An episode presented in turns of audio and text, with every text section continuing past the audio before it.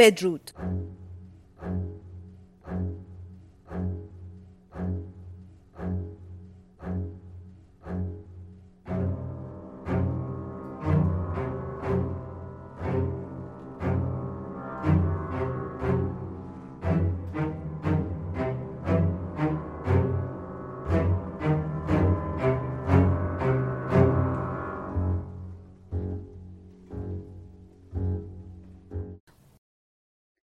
من متخصص زبانشناسی یا ریشه شناسی کلمات نیستم. برای همین هم نمی‌دانم آیا کلمه موز بهترین ترکیب هجاها برای توصیف یک میوه دراز زرد هلالی شکل هست یا نه. ولی می توانم بگویم مبدع ترکیب سیرک رسانه‌ای می‌دانسته دارد چه کار می کند. واقعا توصیف بهتری برای یک مش روزنامه نگار که برای یک عکس یا یک جمله از سر و کول هم بالا می روند و فریاد می کشند وجود ندارد. البته اینها هم بد نیستند. هولویت رسانه‌ای، تهاجم رسانه ها، انفجار ابر ستاره رسانه ها. بیرون از دادگاهی که تری در آن محاکمه می‌شد، صدها نفر از این موجودات حضور داشتند. زنان و مردان صورت عرق کرده ای که به همه جا سرک میکشیدند و همدیگر را حل می‌دادند و به هم سقلمه می‌زدند و فحش می‌دادند و با این رفتارهای ترسناک به اسم مسلحت عمومی نژاد بشر را تنزل می‌دادند. توی دادگاه فقط جای ایستادن بود. از آنجایی که تری تمام اتهاماتش را قبول کرده بود ماجرا بیشتر تشریفاتی بود تا محاکمه و وکیل مدافع تسخیری تری هم فقط آنجا بود تا او را در فرایند بروکراسی هدایت کند نه اینکه دست به دفاع از او بزند. تری هیچ دفاعی از خودش نکرد. همه چیز را پذیرفت. چاره ای هم نداشت. شهرتش بابت همین کارها بود. انکار کارهایش مثل این بود که جنگجویان صلیبی ادعا کنند فقط برای گشت و گذار به سرزمین مسلمانان رفته بودند. تری بی کنار وکیلش نشست و وقتی قاضی مشورتهایش را آغاز کرد جوری دستانش را به هم مالید انگار قرار است او را به خوردن دو قاشق بستنی وانیلی محکوم کنند. قاضی که آرام و موقر حرف می‌زد مثل هنرپیشه موقت که برای اولین و آخرین بار فرصت اجرای صحنه تکگویی حمدت نصیبه شده صدایش را به انتهای سالن رساند. من شما را به حبس ابد محکوم می‌کنم.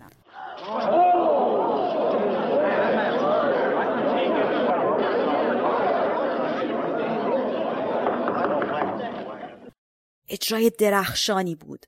همه همان زمزمه های همیشگی بعد از اعلام حکم را سر دادند. هرچند تمامش نمایشی بود. کسی تعجب نکرد. چیزی جز این انتظار نمی رفت. چیزی که مایه تعجب شد هرچند الان فکر می‌کنی باید تا حالا به مزه شوخی های تنه آمیزی که از آب میوهگیری کیهانی بیرون میآید عادت کرده باشم زندانی بود که تری باید در آن محکومیتش را میگذراند زندان شهر خودمان بله زندان ما در شهر ما بی اختیار پدرم را نگاه کردم. تری محکوم بود بقیه عمرش را در زندانی بگذراند که پدرش ساخته بود.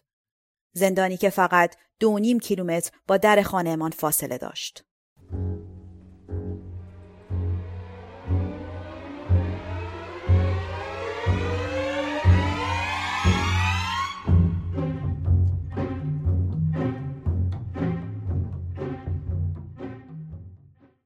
با برگشتن پسر نافرمان به خانه. خانه که نه محبوس در ساختمانی که هم از ایوان و هم از پنجره آشپزخانه معلوم بود. مشت عرق کرده ای که پدر و مادرم سلامت عقلشان را به زور در آن نگه داشته بودند به سرعت خطرناکی شروع کرد باز شدن. با اینکه فاصلهاش از تکتیراندازهای پلیس مایه آرامش خاطر بود ولی در دسترس نبودن وسوسه کنندهش شکنجه بود که نمیگذاشت آدم بفهمد مادرم است که همینطور از نور و زندگی دورتر می شود یا پدرم چنان به شیوه غمگینانه خودشان سریع تحلیل می‌رفتند که فکر می‌کردی با هم مسابقه گذاشتند مثل زندگی کردن با دو روح بود که تازه مرگ خود را پذیرفتند و قید هش و نش با زندگان را زدند. مادرم با شادی و جدیتی که به جنون پهلو می‌زد پروژه جدید را شروع کرد. تمام عکس های بچگی من و تری را قاب گرفت و تقریبا تمام دیوارهای خانه را با آنها پوشاند. در هیچ عکسی بیشتر از سیزده سال نداشتیم. انگار با بزرگ شدن به او خیانت کرده بودیم. الان پدرم را هم به یاد میآورم. برای اینکه درختان مانع دیدش نشوند انتهای ایوان می نشست و دوربینی به تخم چشمانش می چسبان تا شاید بتواند لحظه ای پسرش را ببیند. انقدر در طول روز با دوربین نگاه می کرد که وقتی بالاخره راضی می شد و می گذاشتش زمین تا استراحت کند چشمانش به حدی خسته بودند که دیگر نمی توانست ما را ببیند. بعضی وقتها داد می‌زد ایناهاش ولی وقتی میدویدم تا ببینم اجازه استفاده از دوربین بسته به جانش را به من نمی‌داد. بی دلیل می گفت تو به اندازه کافی ضرر زدی. انگار نگاه من معادل نگاه یک جادوگر زشت یونانی بود. بعد از مدتی دیگر بی خیال شدم و وقتی صدای پدرم را می شنیدم که فریاد می‌زد اینهاش تو حیاته داره برای رفیقاش جوک تعریف می‌کنه دارن میخندن انگار جشن گرفتن از جایم تکان نمیخوردم. البته که خودم می‌توانستم برای خودم دوربین بخرم ولی راستش جرأتش را نداشتم. تقریبا مطمئن بودم چیزی نمی‌بیند. شهر ما شد زیارتگاه روزنامه نگارها و تاریخ نگارها و دانشجوها و دست دست زنهای چاقی که با موهای شینیون شده و آرایش غلیز به قصد دیدن تری پشت دروازه زندان می ایستادند. به اکثرشان اجازه ملاقات نمی‌دادند و نتیجه این که در شهر ول میگشتند. در دست خیلی هاشان هم چاپ اول و تنها چاپ کتاب راهنمای تبهکاری بود. کتاب همان روز اول از کتاب فروشی ها جمع و برای همیشه ممنوع انتشار شده بود. کلکسیونرها روی هوا میزدندش. حدس بزن هواداران مشتاق در شهر دنبال چه کسی میگشتند. من از من به عنوان ویراستار می‌خواستم کتاب را برایشان امضا کنم. اوایل از اینکه در مرکز توجه قرار گرفته بودم کیف می‌کردم ولی به سرعت از حد تحملم خارج شد. تمام این علاقمندان به دنبال امضا با سوالهای بی پایانشان درباره تری بیچاره هم کرده بودند. دوباره تری وسط این جماعت عقب افتاده تشنه ستاره به دیو برخوردم. کت به تن داشت ولی کراوات نزده بود و موهایش را صاف و مرتب شانه کرده بود عقب. حسابی خودش را پاک کرده بود. داشت زندگی جدیدی را شروع می کرد. ظاهرا معنویت را یافته بود که البته این از خشونتش کاسته بود ولی از غیرقابل تحمل بودنش نه. نمی توانستم از دستش خلاص شوم. کمر به نجاتم بسته بود. تو کتاب دوست داری مارتین؟ همیشه دوست داشتی ولی این یکی رو خوندی؟ این خوبه. این کتاب خوبیه. و یک جلد انجیل را آنقدر گرفت نزدیک صورتم که نمی‌دانم منظورش این بود که بخوانمش یا بخورمش. گفت برادر تو امروز صبح دیدم. برای همین برگشتم. من بودم که وسوسش کردم و حالا هم وظیفه من نجاتش بدم. این گفتگوی مذهبی با روی اعصابم بود و برای همین بحث را عوض کردم و سراغ برونو را گرفتم. دیو با ناراحتی گفت خبرهای بد متاسفانه. وسط یه چاقو کشی تیر خورد و مرد. خونوادت چطورن مارتین؟ حقیقتش دیدن تری نصف مأموریتم بود. اومدم پدر مادرتو ببینم و ازشون بخوام منو عفو کنن. به شدت از چون این کاری برحضرش داشتم ولی گوشش بدهکار نبود. گفت این خواست خدا بوده. ولی جواب متقاعد کننده برای مخالفت با گفتش به ذهنم نرسید. مذهبی های احمق اینکه به خدا اعتقاد داشته باشند برایشان کفایت نمی کند. حتما باید به خودشان زحمت بدهند و از دریچه ذهن وسیع او هم دنیا را ببینند. آخرش هم دیو نیامد خانه ما. اتفاقی بیرون پستخانه با پدرم روبرو شد و قبل از اینکه فرصت کند انجیل را از جیبش درآورد دستان پدرم دور گردن حرامزادهش حلقه شد. دیو مقاومت نکرد. فکر کرد این خواست پروردگار بوده که روی پله های پستخانه خفه شود و وقتی پدرم پرتش کرد زمین و با لگت توی صورتش زد فکر کرد خدا نظرش را تغییر داده. پدرم واقعا لیستی داشت که اسم دیو هم در آن بود. موقع دعوا لیست از جیبش افتاد بیرون. برش داشتم. شش اسم روی کاغذ نوشته شده بود. آدمهایی که پسرم را نابود کردند. یک هریوست که روی آن خط کشیده بود. دو برونو. سه دیو. چهار سازنده جعبه پیشنهادات. پنج قاضی فیلیپ کروگر و شش مارتین دین. با توجه به اینکه در طول زندگیم از هر نگاه و ژستی برای سرزنش کردن من استفاده کرده بود زیاد از حضور اسمم در لیست تعجب نکردم. تازه شانس آورده بودم که نمی‌دانست اسمم عملا دو بار در لیستش آمده. بعد از دعوا پدرم لنگ لنگان و تهدید کنان در تاریکی گم شد. رو به هیچ کس خطاب به شب فریاد کشید. همتون رو گیر میندازم. مثل همیشه سر و کله پلیس ها پیدا شد. مثل سپور بعد از یک مهمانی خیابانی و به محض اینکه نفس دیو برگشت داد زد من نمی‌خوام شکایت کنم. بذارین برگرده. شما دارین مانع اراده خدا میشین. چندشم شد و امیدوار بودم خدا به خاطر خود دیو هم که شده چرندیات مغرورانه او را نشنیده باشد. فکر نکنم خدا متملق ها را بیشتر از بقیه دوست داشته باشد. راستش را بخواهم بگویم این ماجرای کوچک باعث می شد از شدت ملال نمیرم. بعد از اتمام کتاب راهنمای تبهکاری و خاکسپاری فوریش و رفتن کارولین و زندانی شدن تری و مردن هری شهر دیگر چیزی نداشت به من بدهد. تمام عشقهایم خارج از دسترسم بودند و هیچ چیز نداشتم سرم را با آن گرم کنم. خلاصه اینکه دیگر هیچ ای نداشتم. ولی باز هم نمی توانستم بروم. دیگر نمی توانستم بیشتر از این زندگی با مردگان متحرک را تحمل کنم ولی تکلیف اون قول تأصفبار به مادرم چه می‌شد؟ چطور می توانستم ترکش کنم وقتی داشت با آن وضع رقت بار می پوسید؟ هیچ کاری برای بهتر کردن حالش یا کاستن از رنجش از دستم بر نمی آمد. ولی کاملا حس می کردم حضورم در خانه به مادرم آرامش خاطر می دهد. جسپر میدانی شاد کردن کسی فقط به صرف حضور داشتنت چه بار سنگینی است؟ نه، احتمالا نمیدانی. مادرم همیشه به شکل آشکاری تحت تاثیر پسرانش بود. هر بار که من یا تری وارد اتاق می شدیم چشمانش برق می زد. برای جفتمان بار سنگینی بود.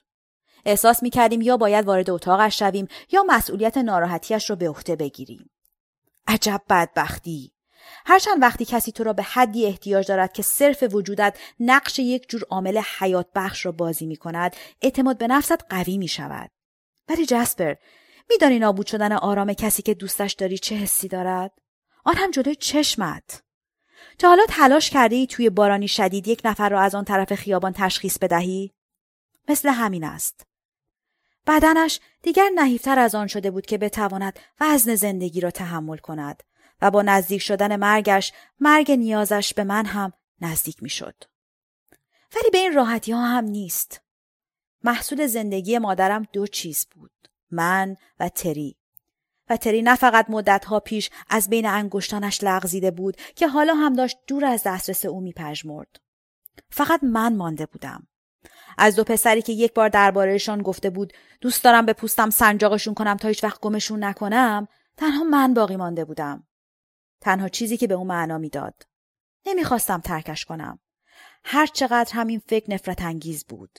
فکر اینکه در آن خانه پر از گرد و غبار فقط به انتظار مرگش نشسته بودم. ضمنا یک پنی هم پول نداشتم. هیچ جا نمی توانستم بروم. بعد نامه به دستم رسید که همه چیز را پیچیده تر کرد. از طرف استنلی بود. مارتین عزیز. خب. عجب قمر در اقربی. چاپ کتاب تمام شد. دیگر نه در کتاب فروشی هاست و نه هیچ جای دیگر. دارن از من شکایت می‌کنن حرامزاده ها.